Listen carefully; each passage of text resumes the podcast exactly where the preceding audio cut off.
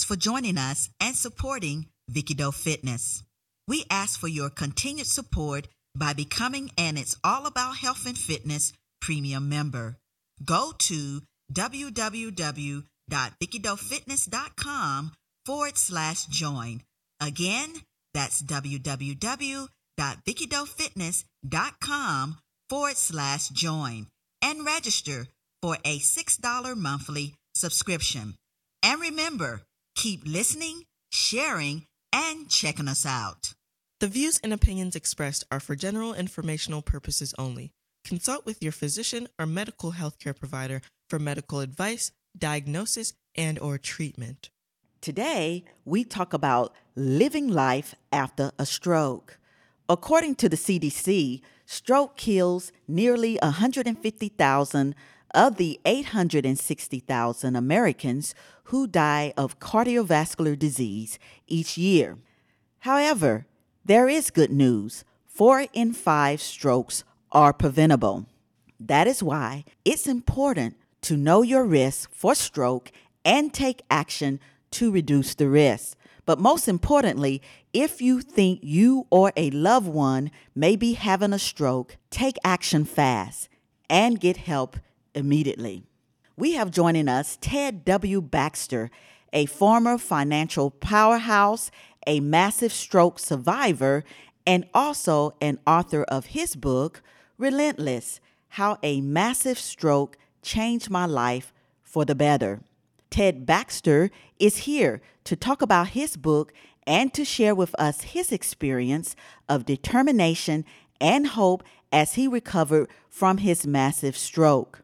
Make sure you go and buy his book, Relentless How a Massive Stroke Changed My Life for the Better, on Amazon.com.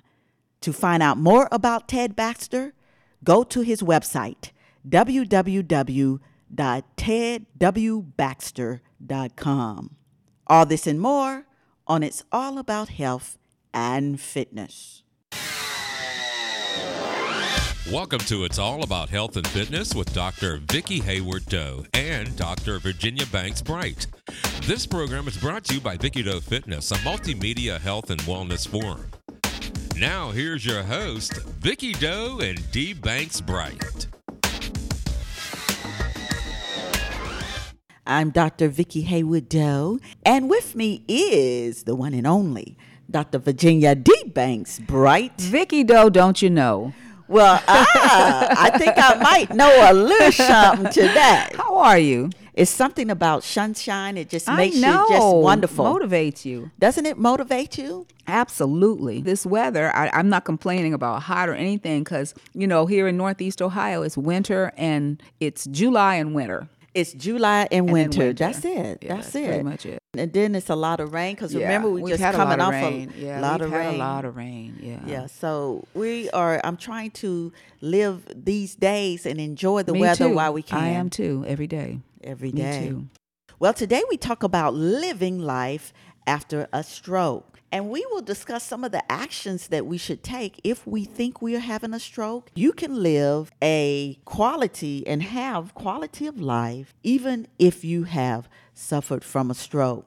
Now, according to the CDC, stroke kills nearly 150,000 of the 860,000 Americans who die of cardiovascular disease each year. So that's one in every 19 deaths from all causes. The key is for us to remember that anyone, children, adolescents, anyone, can have a stroke at any time. And every year, there's about 800,000 people in the U.S. that have a stroke.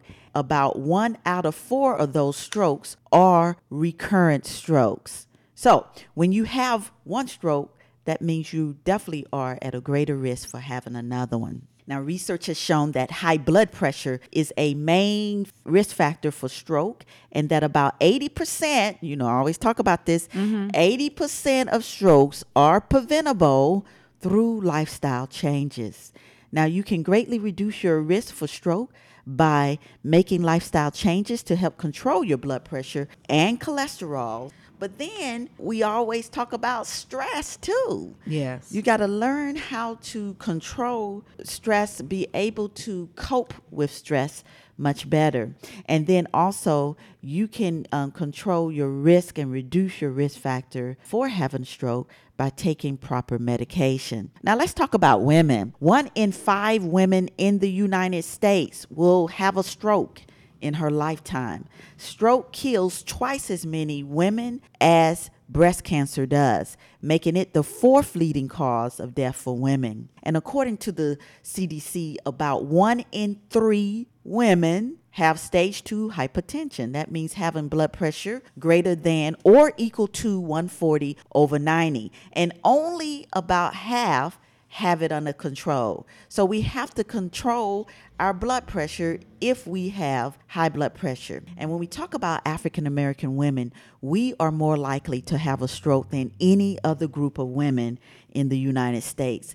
They are also more likely we are more than likely to have strokes at younger ages and to have more severe strokes.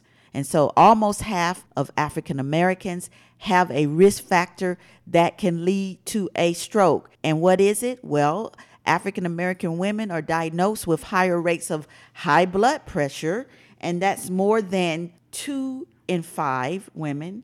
And then obesity, that's nearly three in five women. And then diabetes, that's more than one in eight. All of these conditions, and we talk about these conditions and what to do to prevent and control all the time here on our show. We really hone on these because these are the conditions that will increase the risk for us having stroke. Eating too much salt or sodium can raise your blood pressure, putting you at higher risk of stroke. And researchers are also looking into the genes and, you know, it's genetics. We're talking about DNA and genetics now, but African Americans, we are more sensitive. We might have the gene that makes us more sensitive to the effects of salt. And all of this in turn increases the risk of developing high blood pressure.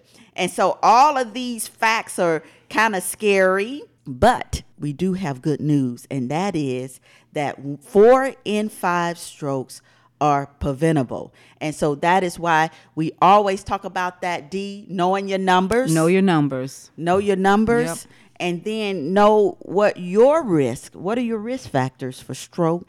And then you're going to take action. Just we always talk about taking action today, doing just something to reduce that risk. Today we are excited, right, Dee? Yes, we are. Absolutely. Yes, we have joining us Ted W. Baxter. He's a massive stroke survivor. He is the author of his book, Relentless How a Massive Stroke Changed My Life for the Better. And he is going to share with us his experience of recovery from his stroke. He also will share with us the seven vital keys to better stroke recovery, in which he talks about in his book.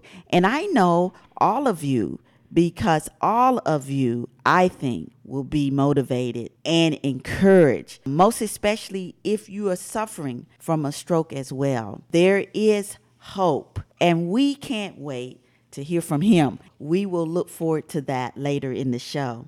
Now, make sure, folks, you go and subscribe to this show. It's all about health and fitness, Vicky Doe Fitness on Apple Podcast, Stitcher, or on any of your favorite platforms that you listen to.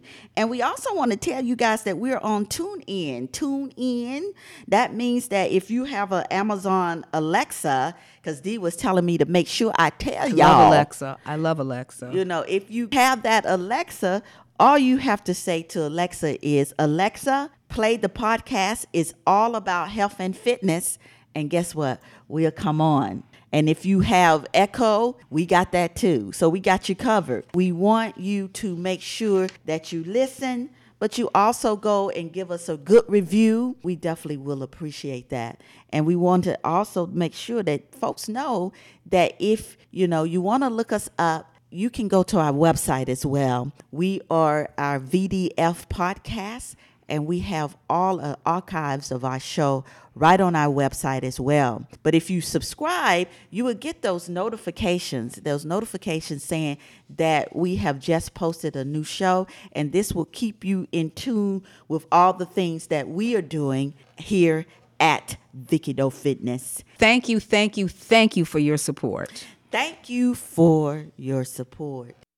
My week, my week was How busy. was your week? Well, it was busy. I think I did see some pictures of you on Facebook. Yes, I was doing a few little things like things. chilling. Yeah. Chillaxing. Yes, but I also was doing work. But here's the thing: the thing that I posted on Facebook, date night, yay, yay, oh, let's Oh, that go. was so funny. Let's go. Was hilarious. I saw that. let's go. That was so Let's go and eat. Okay, honey. Okay. Mm, ha ha ha. We go eat. Soon as we go to the place to eat, between uh, uh, uh, You all look like zombies. you said on the thing, it's way past our bedtime. and it was what seven thirty. it was hilarious. You all were trying to smile, but you could just tell this was not the time or the place. No, no. So and so then my friend, I'm gonna have to get her, Dr. Rhonda. She was like, mm, "It's more like I done had too much wine." but it was It a was mix funny. of all of that. Yeah. You know, you be you run. What they say, we be tired. I, I understand. We be I tired. understand. Mhm. But it was so funny. We were like, yeah, we gonna do this. We gonna do.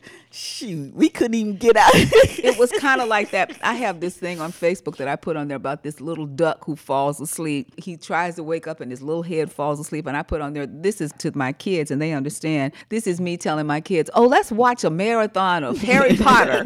and my kids go, before the first scene, I'm out. and then my other one was, let's watch Lord of the Rings. We're going to do a big marathon of Lord of the long, too. Rings. And Matthew and Mary go, Mom, you won't even pass the first scene. right. You're probably right. it's so funny how that happens, Yeah. you know. And I always say sometimes we overestimate what we can really do. Absolutely. You No just got to go with the Yeah, flow, right? Yep, You got to go with the Gotta flow. go with the flow. But yeah, that was funny though. Yeah, was everybody was talking about that. That was hilarious. that was hilarious. how was your week? So I went to to see a very very wonderful production of Dream Girls in Canton, Ohio, given by this academy. It was at this it was at a former church and it was local talent. Okay. Excellent. Okay. I mean, um, the Youngstown Playhouse is going to be doing Dream Yes, Girls in yes. September Yes. that you know about. But this production was excellent. I just love I love watching local talent because you don't realize what's in your own backyard. Mm-hmm. And these kids were just stellar and they had great directors, you know, giving them guidance and stuff and the costumes were fabulous. So, Mm. yeah, it was it was really it was fun. Yeah, that was fun. oh, that's good. Yeah. So what is going on this week? Everything, Vicky. Everything. Well, you told me to look about I that Meghan because she's doing great things, Well, you right? know, we went to the wedding, even though we weren't invited. We went anyway. We went and had a great time. Oh, my God. It Yes, was we did.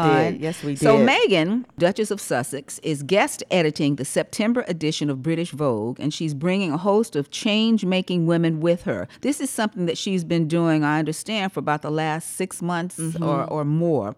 So, student climate crisis activist Greta Thunberg, New Zealand Prime Minister Jacinda Ardern, she's the one that came on. She had a baby in office, but she was also the one that came out on the forefront after those people were killed in Yes. New Zealand by that terrorist. An actress turned campaigner, we love her, Jane Fonda, are among 15 leading female figures. She also has Laverne. Laverne Cox is Okay. on there. Okay. Leading female figures set to appear on the magazine's cover, titled Forces for Change. But most importantly, and maybe not most importantly, because all the women are important, but she also got First Lady Michelle Obama. Mm-hmm. But Meghan won't be on the covers herself. She felt it would be too boastful to include her image, according to British Vogue's editor in chief, Edward Enninful. And instead chose to shine a light on women who inspire her. Actress is Salma Hayek Pinault. She's married to this very wealthy guy, but she is an actress in her own right. And he's an art collector. And Jameela Jamil, boxer Ramla Ali,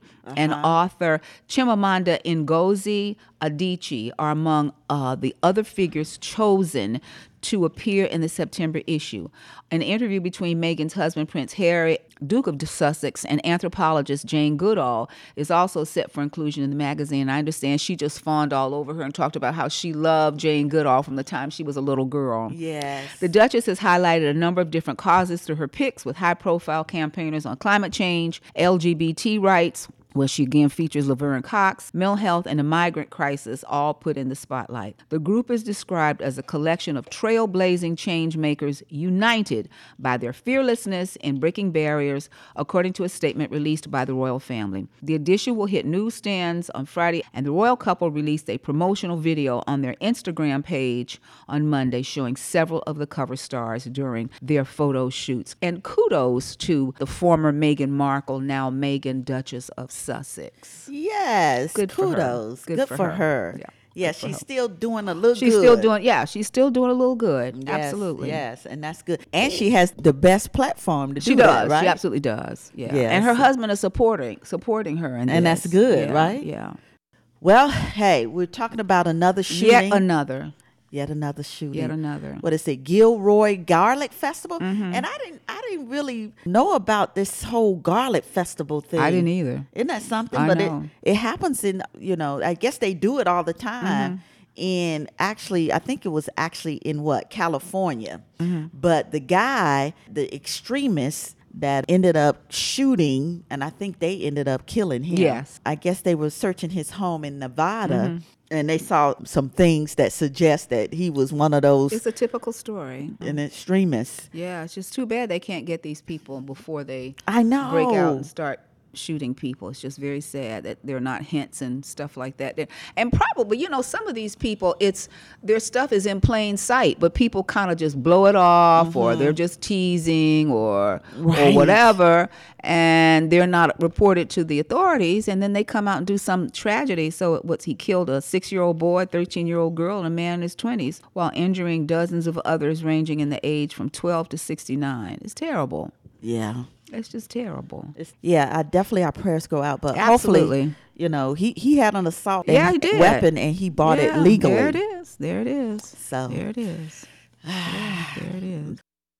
Well, you know, every time we do our show, we always make sure that we have a health tip. Since we are talking about stroke today, our health tip will be how to deal with stroke. And it says if stroke happens, we want to act fast. And fast is an acronym F A S T.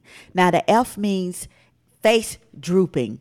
You ask the person to smile. Mm-hmm. Does one side droop? Mm-hmm. And then the A, that's arm weakness. Ask the person to raise both arms. Does one arm drift downward? Then the S, speech difficulty. Ask the person to repeat a simple sentence. Are the words slurred? Or do they have difficulty talking? The letter T stands for time.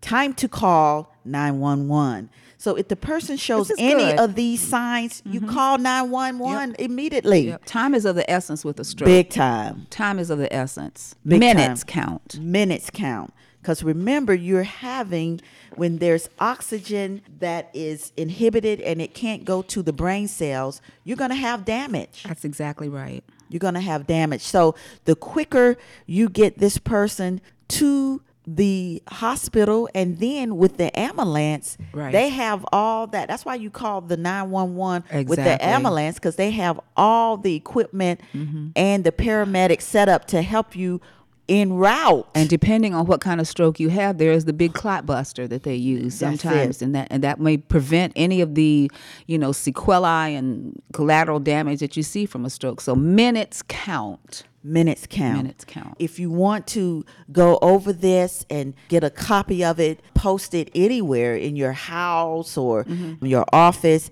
you can go to the website. Make sure you go to CDC and in search, look up strokes and it'll say guidelines. And they have this. This is the new thing that they're doing as of 2018, and it's um, the FAST, Mm-hmm. F A S T, at FAST. Right.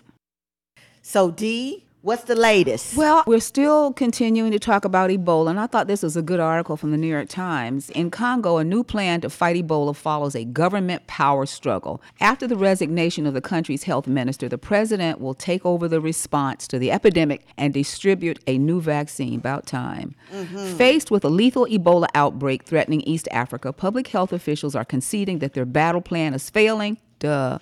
And have promised a comprehensive new strategy for containing the virus. It envisions reframing the epidemic as a regional humanitarian crisis, not simply a health emergency. That may include more troops or police to quell the murders and arsons, and that's what we've been talking about. They can't get past this cultural thing that mm-hmm. may make medical work difficult as well as food aid to win over skeptical locals. Good plan. yes. The Democratic Republic of Congo also plans to deploy a second vaccine to form a protective curtain of immunity around the outbreak areas. The outbreak, which began a year ago and was declared a global health emergency this month, is now the second biggest in history.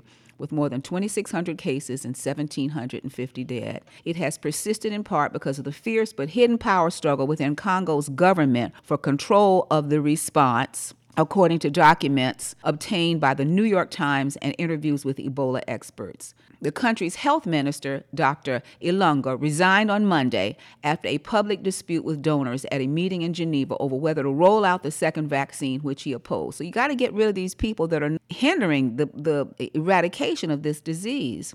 Dr. Ilunga was the target of a scathing internal government report produced in April, just as new cases began soaring. The report was written by a commission convened by Congo's new president, some of whose members are now overseeing the response. The report said arrogant national health officials took an aggressive and ostentatious attitude when they visited the outbreak area, renting deluxe hotel rooms, expensive cars, branded. Wow. This is just terrible. Yes, yes. So a spokeswoman for Dr. Ilunga, of course, said it was weak, but whatever. Mm-hmm. They have all the the facts. So the country is seeking 288 million to implement its new Ebola strategy and is likely to get it. The World Bank recently offered 300 million dollars. The United States increased its previous giving by 38 million, and federal aid officials have said they are committed to containing the outbreak at its source. Kudos to the new president. It looks like they're finally going to, and this thing about d- doing, you know, a wall of immunity, vaccinating the people around it, so to keep the mm-hmm. to keep it from spreading. So this is the one thing that we did not have at the last epidemic. You know, when Liberia, Guinea, and Sierra Leone were involved. Yes. So this is hopefully one of the ways that that we're going to be able to curtail this and you, new leadership. Hey, sometimes it just- you gotta that's get what- new, new- right? new leadership. That's what happens Kudos to. Johnson and Johnson has offered 500,000 doses. The vaccine is easier to store and has been tested for safety in 6,000 human volunteers. So, you know, out go the bad, in come the good. So. That's it on Ebola. All right, I'll keep it. everybody posted on the new government and how their campaign has been effective or will hopefully be effective. Big time. You had some other things. Yeah, people kind of have forgotten about Legionnaires. This is Mm. a bacteria that was first discovered in the early 80s. It was named for the Legionnaire Legionnaire conference in Philadelphia, where a lot of people fell sick from this particular bacteria that was found in air ducts and air conditioning ducts. Now, Legionnaire's disease outbreak may have sickened dozens in Atlanta. The state said 11 people had contracted the disease and 50 more cases were probable. A Sheraton hotel linked to the outbreak has voluntarily closed. The Georgia Department of Public Health said Monday that in addition to 11 confirmed cases of people who contracted the disease, 55 more cases were probable. There have been no reported deaths. The Sheraton Atlanta Hotel, which is on Courtland Street, they just put it out there. Oh, I didn't they? know. Wow. Voluntarily decided to close. to close until the source of the Legionella is located and remediation is complete, according to state officials. The hotel closed on July the 15th, and pending the results of an investigation and remediation, it could open sometime in August. The Sheraton brand was acquired in 2016 by Marriott, which did not immediately respond to a request for comment. The first case of Legionnaire's disease tied to the hotel were confirmed about two weeks ago, and then they go on to talk about it's a type of pneumonia or lung infection that is fatal fatal for about one in 10 people. People can contract it by inhaling small drops of water contaminated with the bacterium Legionella. And we have, you know, there's treatment for it. Mm-hmm. Um, there's an antibiotic that we give for it. And it's interesting that we always check for it because it's, you know, it's still around. People, Okay, well, you know, so there's a particular antibiotic that we use, but we're always vigilant. Now, at some hospitals, now what infection control people have done is that every now and then we have Legionnaires check. They go in and they check the water fountains, they check the ice makers. These are things that you don't think about the water fountains, the ice makers, and all these things, the ducts where the air comes out. All these things are hidden places for bacteria. So mm-hmm. every month, when I was infection control chairman at another job, mm-hmm. we had the maintenance people to go around and give us, you know, a hand copy of all the results of the Legionnaires test. And sometimes we had to shut those water things down until they could be adequately tested. So yeah, Wow. yeah.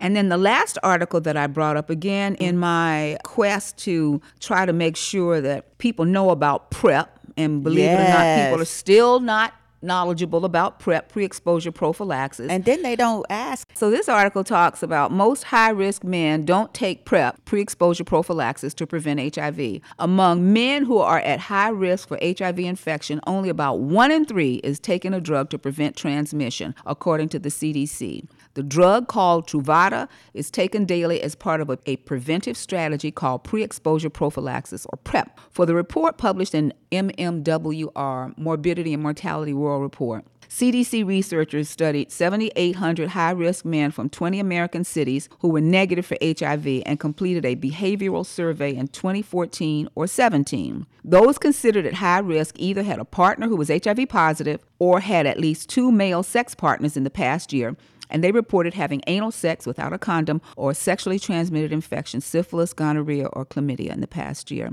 Among the men in the survey, PrEP use rose steeply from 2014 to 2017 from 6% to 35%, but PrEP use varied by race, with 42% of high risk white men taking the drug, 30% of Hispanic men, and 26% of black men.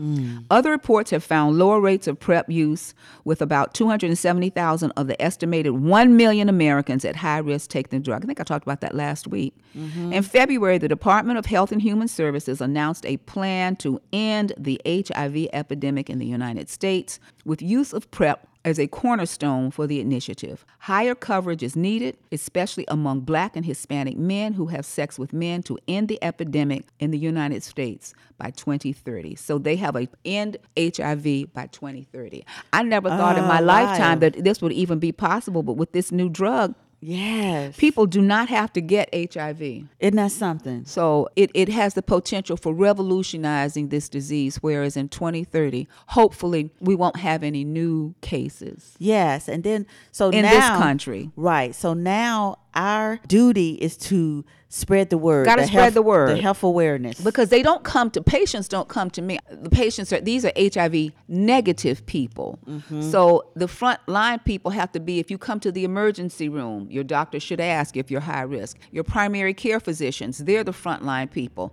You have to ask any visit to a doctor where a patient is not asked if they're high risk for getting HIV is a missed opportunity. Yes. So we have to continue to spread that word. That's my soapbox. You know that's my yes. Yes. All right. And thank you, Dee. You are more than welcome.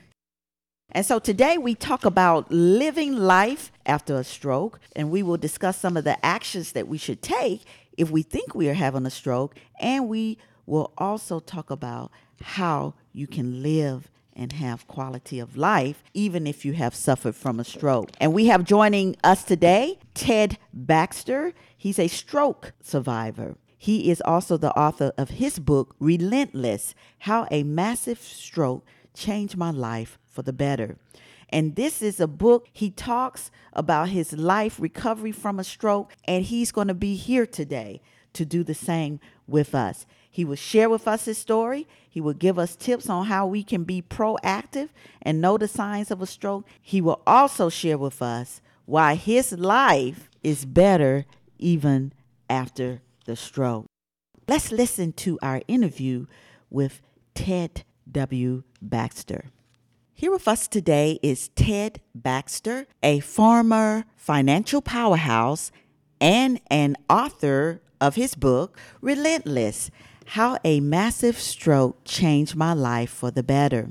Now, Ted Baxter is a massive stroke survivor, and he's with us today to discuss and share with us the seven vital keys to better stroke recovery based on his own experience after his massive stroke. And he will also talk about his work as an advocate for those suffering from stroke and aphasia. By his story, we hope that all of us that are listening today will learn, and those of you that may be suffering from a stroke today, we hope that you will be encouraged as well. So, how are you today?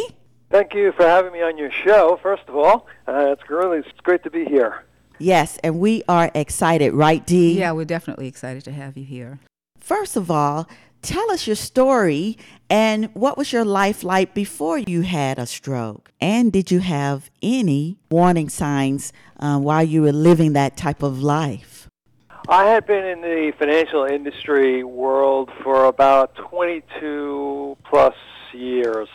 Um, I worked for Pricewaterhouse and I worked for CSFB for 90% of that period of my career. Then I landed a great job for one of the premier investment hedge firms. Its name is, uh, Citadel Investment, based in Chicago.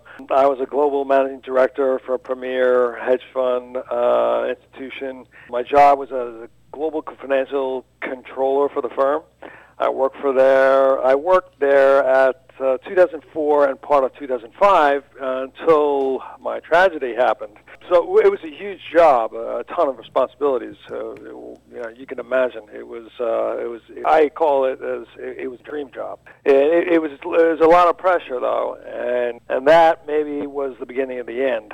Nothing in my family signified that I could get a stroke like I had. Uh, I had no warning signs. Never had any mild strokes like uh, TIAs or uh, transient uh, ischemic attacks. My health was great. Uh, I exercised almost every day. Had low cholesterol. Didn't smoke. And only drank um, modestly. I was, as one doctor said, uh, healthy as a horse, mm. and I took really good care of myself. So that, that's that's from uh, from my book. Uh, Okay. My situation was due to things like stress and pressure that related to you know you, you related to my job, but you really couldn't predict it. You, you know when that happened. Mm-hmm. But just to tell you really quickly uh, what what, what happened on on the on the April 21st, 2005, 14 years ago, it was truly terrifying. I was only 41 years old, so young at that at that point. Uh, I finished my business trip that day in London and I took a flight back to Chicago. Uh, at that point, I was wor- I was working for Citadel Investment. That night, I was watching television, The Apprentice of all things, and commercials with my wife, and she repeatedly asked me questions, and still I wasn't responding. So my wife got up from her chair and came up by me, and at that point, um, I, I stared into space. Uh, I started to sweat. Uh, a huge migraine started, and I knew I was I was in trouble, but I couldn't I was I couldn't tell her. My wife called the police and the paramedics. I could hear words and sentences, but I couldn't formulate. The paramedics were asking me simple simple questions like, um, you know, where are you right now? Uh, how many fingers am I holding up?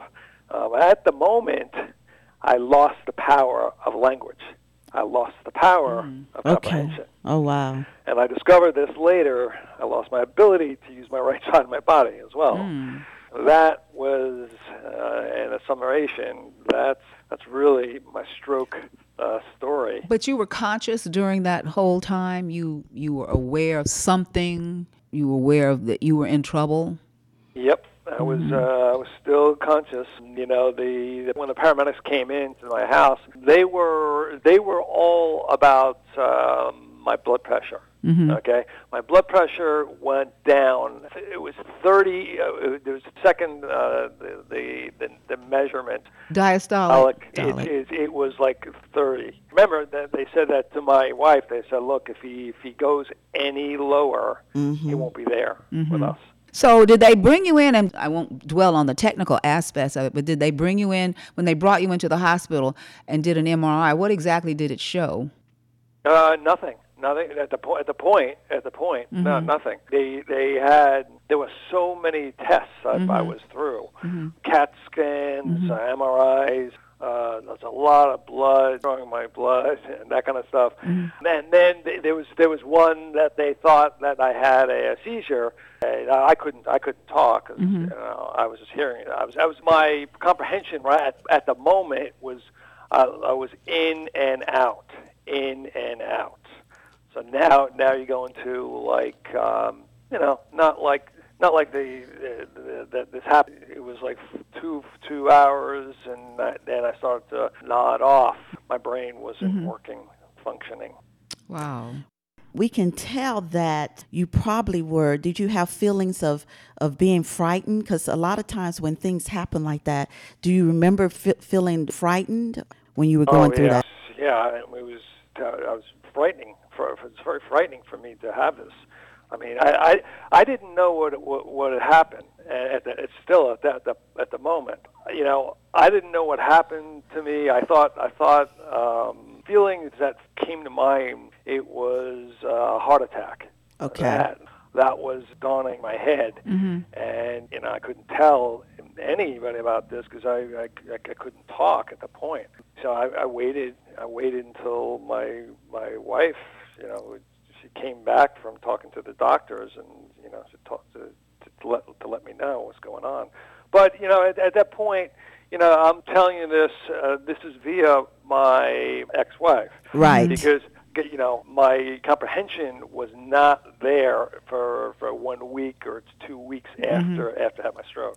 all right okay once a person has um, experienced a stroke, the usual healthcare system is set up that they would want a person to get at least well enough and get in that mode enough to be able to start the recovery and rehabilitation process immediately.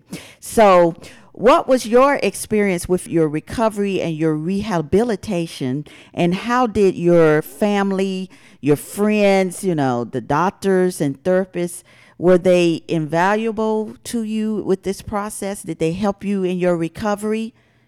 Oh yeah, slow, arduous process. The whole thing. I mean, you know, starting to recovering myself and you know going through rehab and then re- re- recovering it and then then have to figure out you know what was what was the worst. Like, you know, should I figure out my my speech or should I figure out my my physical mobility?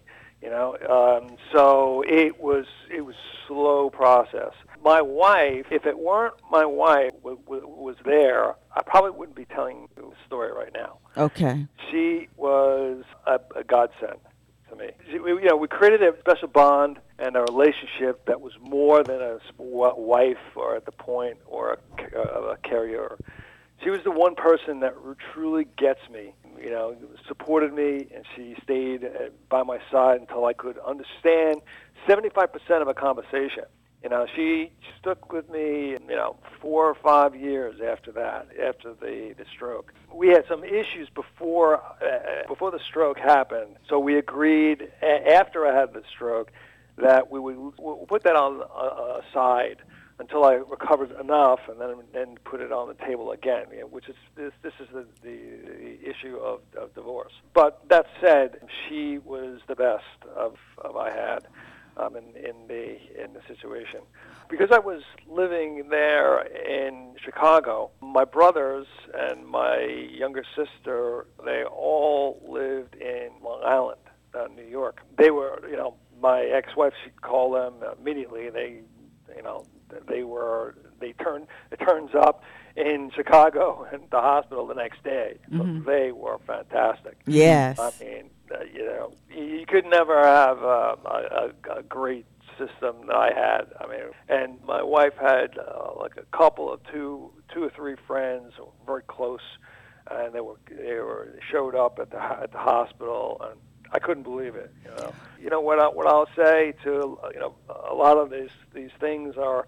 You know, so so it was very critical for me to have this uh, support system Yes. mhm You did say I heard a couple of your interviews. The one that I really liked was the the stroke cast with the Gen Xers who've had a stroke. But two things. Number one, I really admired while I listened to you a lot on your um, broadcast how you referred to your wife as your wife, not your ex-wife or your former wife. I mean, it appeared that, and the the interviewer knew that you had remarried, but you know, you the kind of respect that you showed to her in the process of helping you in your recovery. I really admired that. I wanted to say that. But the second thing is Thanks you much. You did comment on friends that maybe the friends, you know, your wife was great and your family, but can you maybe just briefly speak about your friends and how that was a little different?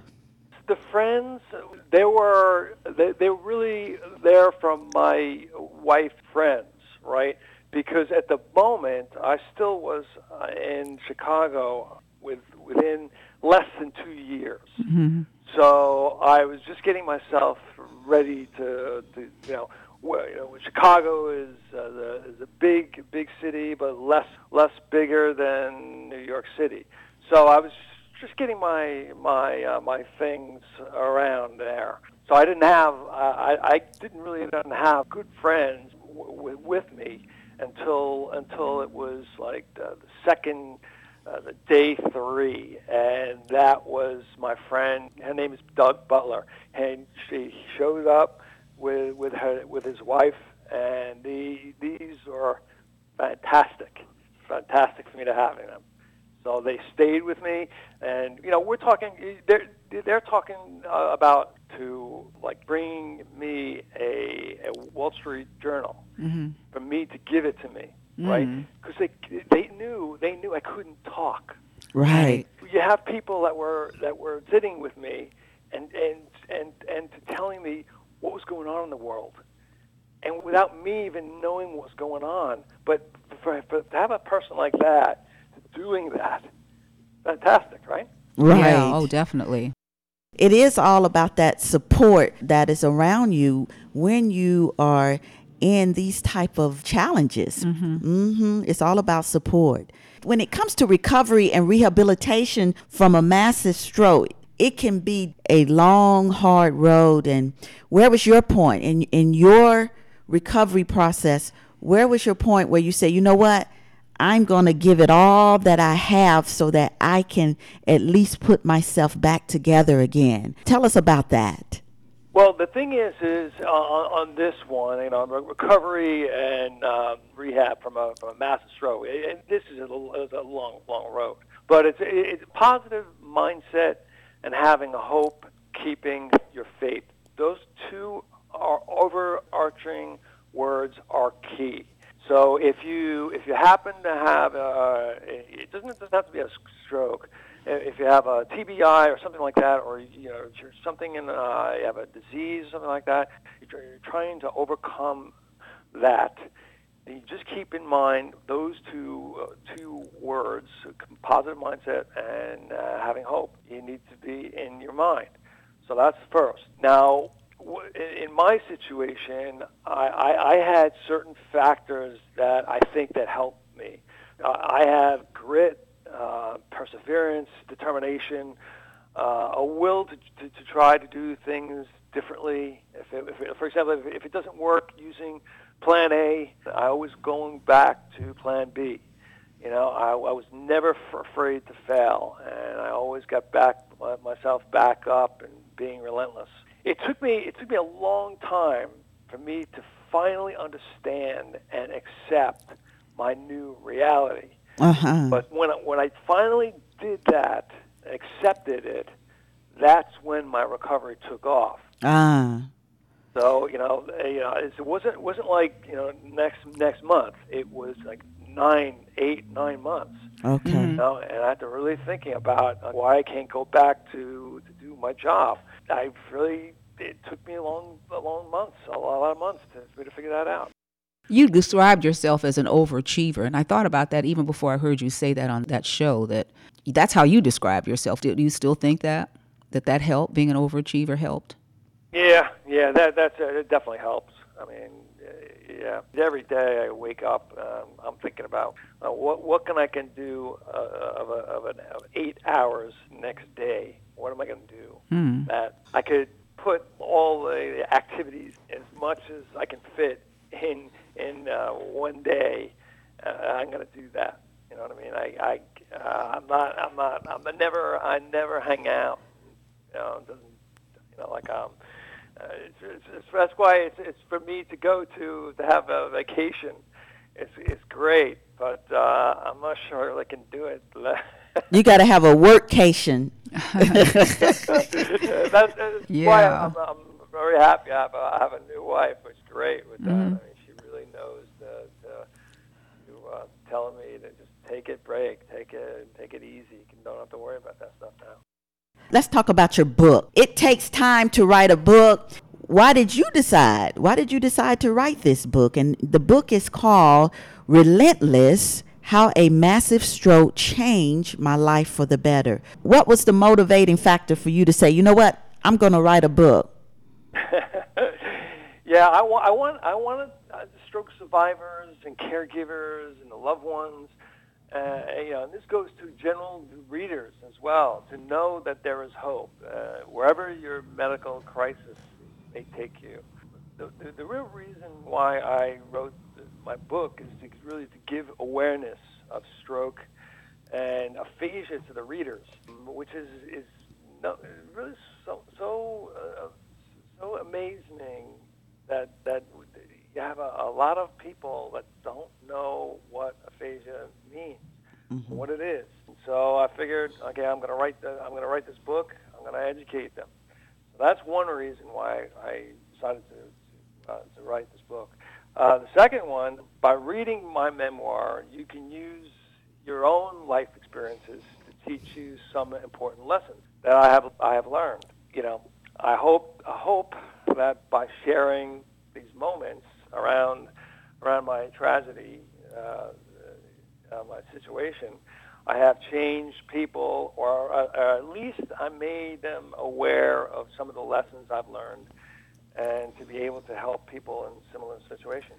For our audience out there, Ted, I just want to just focus on just so they'll understand. You had global aphasia, meaning that you couldn't speak and your speech and understanding, you had to learn English all over again, sort of like if people were learning it as a second language. Uh, yeah, yeah. Uh, I remember you talking about that. Is, I mean, it's it's basically the basically the impediment of language. You can't, you don't know what's going on. Uh, for example, you didn't know what the verbs uh, are, are uh, nouns, or yeah, you know, and it's just like you, you have a you have all that stuff in in, in the treasure box, but it's it's having in the in a, in a treasure box without having the le- the key. So it took me it took me two uh, so many hours, it's too many uh, too, too many um, uh, years to figure that out. You know, I could figure it out uh, if I I figure out well if I go to uh, if I if I do my education on the nouns, if I get that fir- if I get that first, then after that I go to verbs, and then, then after that I go to prepositions split in in in with that, you know, and you know so eh, it's it's really it's it's really it's really um and a, a, great study if you wanted to read read uh, of English, but for me I want I really wanted to try to get get out there back in the societies like where I usually do. I, I know how to, to, to talk a little. I say that we are just just listening to you telling your story. I am just very moved how long you have come. Most especially if you got to start learning. If you had to learn how to talk and just communicate all over again, that's that's hard. Yeah, it, it was. It was. But you had you had determination, right? yes, I did. Yes, I do. I still have. in your book, if a person is reading your book and they want to, you know, they want to know your story and you give seven keys to recovering from a massive stroke, what, what will it be? You know, what are, at least give us a few of these seven keys. What I was talking about um, there is that control control the risk. whether whether you have a, suffered from a stroke or you're aware of it from from somebody else who has it, there, there are many of the common risk factors you can you can control. Mm-hmm. For example, if, if you know what your blood pressure is and, and it's controlled, then diabetes, heart disease, or you know cholesterol levels, that that kind of stuff. Mm-hmm. If you can just if you if you assessment if you can assess it and you know where it is, that is key for for the mostly uh, the people around there. The other thing I will point out is keep learning and asking questions after a stroke. So, for example, if if you, if you have have a, a stroke, Mm-hmm. don't stop to asking questions. Now, Mhm. now, obviously, it's not you. You know, you would not be the person to telling you that if you if you have your stroke. But if you have your you have your friends or you have your loved ones or wives or husbands are out there, tell them right now before before you ever have a have a stroke. Look, you, look, just just tell you. I just want to make sure that you know what what a stroke is and what a, uh, what a, what what is uh, aphasia means. So that in in the, in the case where you happen to be, uh, if you have a one stroke, then they can ask all those questions for you. So that's key. When a person reads your book, then it's more like a it's a little bit about your story, but it's a guide as well. How should they read it? Yeah, I, I would think that you should read it as a guide. Okay. A guide. Um, just as long as you just it's not a prescription or a panacea that will solve all strokes or aphasia you might have. So, but it's a memoir with with major problems in it that I address a lot of those of those issues with that that that deals with with my situation, and that that's what I wanted to show. I, I wanted the, the the readers that, that you can, you can go through this, and you know you can you can battle back. So, but I'm not saying that you should do what I, I actually say, eh, you know, that I did on the on you know on the book, but you can use it as a guide. One thing I wanted to ask you, you were talking about, and the interviewer was talking about, you had quantifiable goals when, when it came to walking, like 20 steps and then 100. How are you now? It's been, what, 14 years? How are you now from a physical standpoint?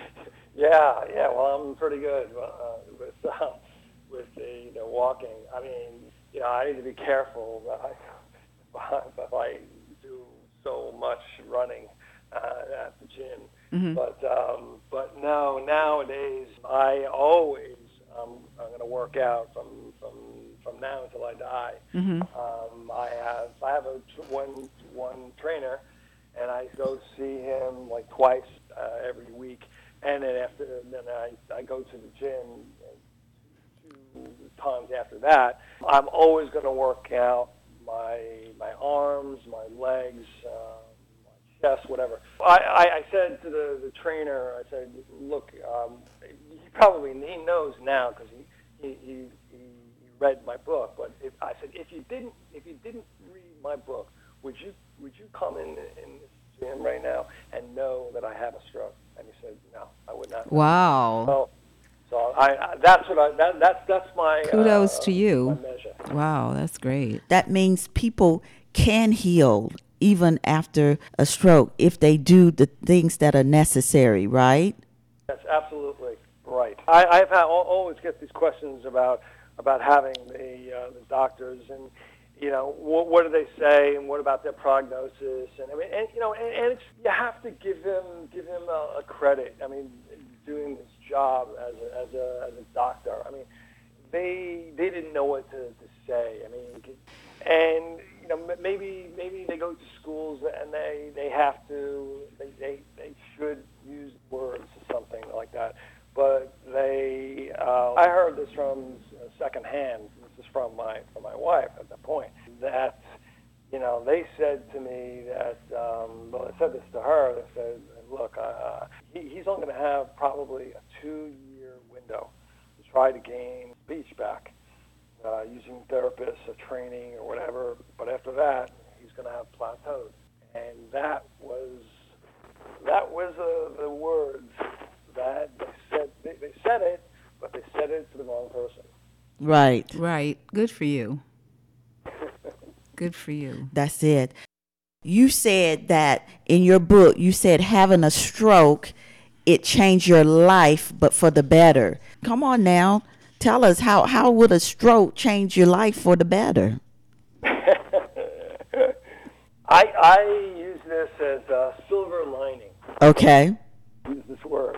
Um, anyway, I, I said, yeah, I, I agree. I, it, it is, and it's now, it's now 14 plus years after my stroke, and my life is better now than what it was then. So I, I wouldn't suggest a stroke for anybody, but because I had it, uh, I needed a different life script. So I tried so many ways. Diff- different ways in my brain. And uh, so far, I've succeeded to live in a more meaningful, active, caring life. My relationships, my education, my writing, in terms of the development, the progress of my book, you know, I want to help the people. And I still, I, that's what I do every, every day. I'm helping people.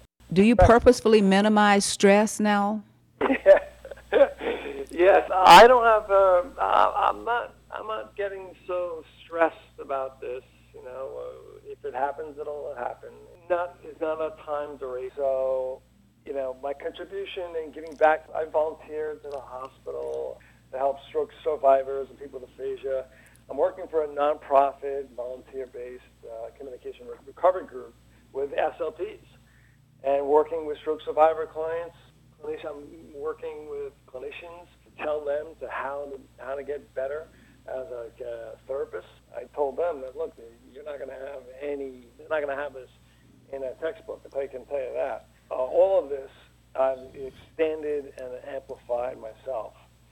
So I'm, lear- I'm, I'm learning. I'm learning now how to appreciate life more in a balanced way, not being self-absorbed in one mm-hmm. thing only. And I learned that having a successful career is maybe not the most important thing. Right. I want you to tell all of us how we can buy your book and how we can get in touch with you. Okay. Well, you can just you can go through the internet.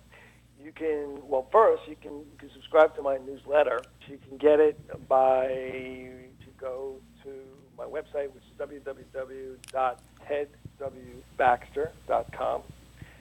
There you can subscribe to my newsletter, but that'll when you go there, that's going to show you how to how to purchase my book, and it's going to put you show you that you can uh, Amazon, Barnes and Noble, or there's a lot of uh, independent um, wholesale distributors that are out there. So it's, it's all it's all controlled by my website. I want to thank you. Thank I want you. to thank you Absolutely. for sharing with us your story and I know people will be encouraged by your motive. Well, you were determined. I mean, you know, most people think that when they have these things, they have, you know, the heart attacks and the stroke, that that's the end for them. But you have definitely shown us that no, this is just a beginning to a new phase of your life. And so we appreciate you coming and sharing with Absolutely. us. Right, Thank Dee? you. Absolutely. Thank you very much. It was a pleasure. Thanks very much. It's been my pleasure. Great. Now, Dee, this ends our show. So, do you have some tips, my yeah, friend? I was just absolutely fascinated by Ted. Hmm. It shows his motivation, determination coming back from a massive stroke where he couldn't talk and had to learn English all over again. But I think one of the take home points that he made was that just that his motivation and determination. And each day, you know, he looked at a, an opportunity to improve, to get better, to speak a little bit more, to learn more words, to walk a little bit farther and stuff. I thought he was great. Yes. He was so motivational. It was. And I was just thinking to myself, hey, you know, a lot of times we, especially for all of us that deal in, you know, healthcare, we see this all the time. Folks that are uh, dealing with crisis, health Right. crisis in their life. But, you know, if you have that mindset, Right. and you have hope you got that family Right. remember he was talking about his support did, yeah. Mm-hmm. from from his family you can have some type of recovery that's not bad at all. Exactly. I mean, we're listening to Ted and he's Yeah. talking Yeah, he's talking and walking. and walking Yeah, and So, enjoying life. Yeah, I, I just thought it was great. So Good for kudos him. to him. Kudos to him. Yeah, Yes. kudos to and him. we want all of you guys, make sure you go to Amazon and get his book. It's called Relentless How a Massive Stroke Changed My Life for the Better. And to know more about the author, Ted W. Baxter, go to his website, www.tedwbaxter.com. And as always, for more information, go to our website, www.vickydofitness.com. And remember, if you have any questions, comments, or just something to say, tweet us, email us, go on Facebook, and share with us your thoughts. You've been listening to It's All About Health and Fitness with Dr. Vicki Hayward Doe and Dr. Virginia Banks Bright. Vicki Doe is owner of Vicki Doe Fitness, a multimedia health and wellness forum, a place to discuss, learn, and participate in healthy living. You can get in touch with Vicki by email at info at VickyDoeFitness.com.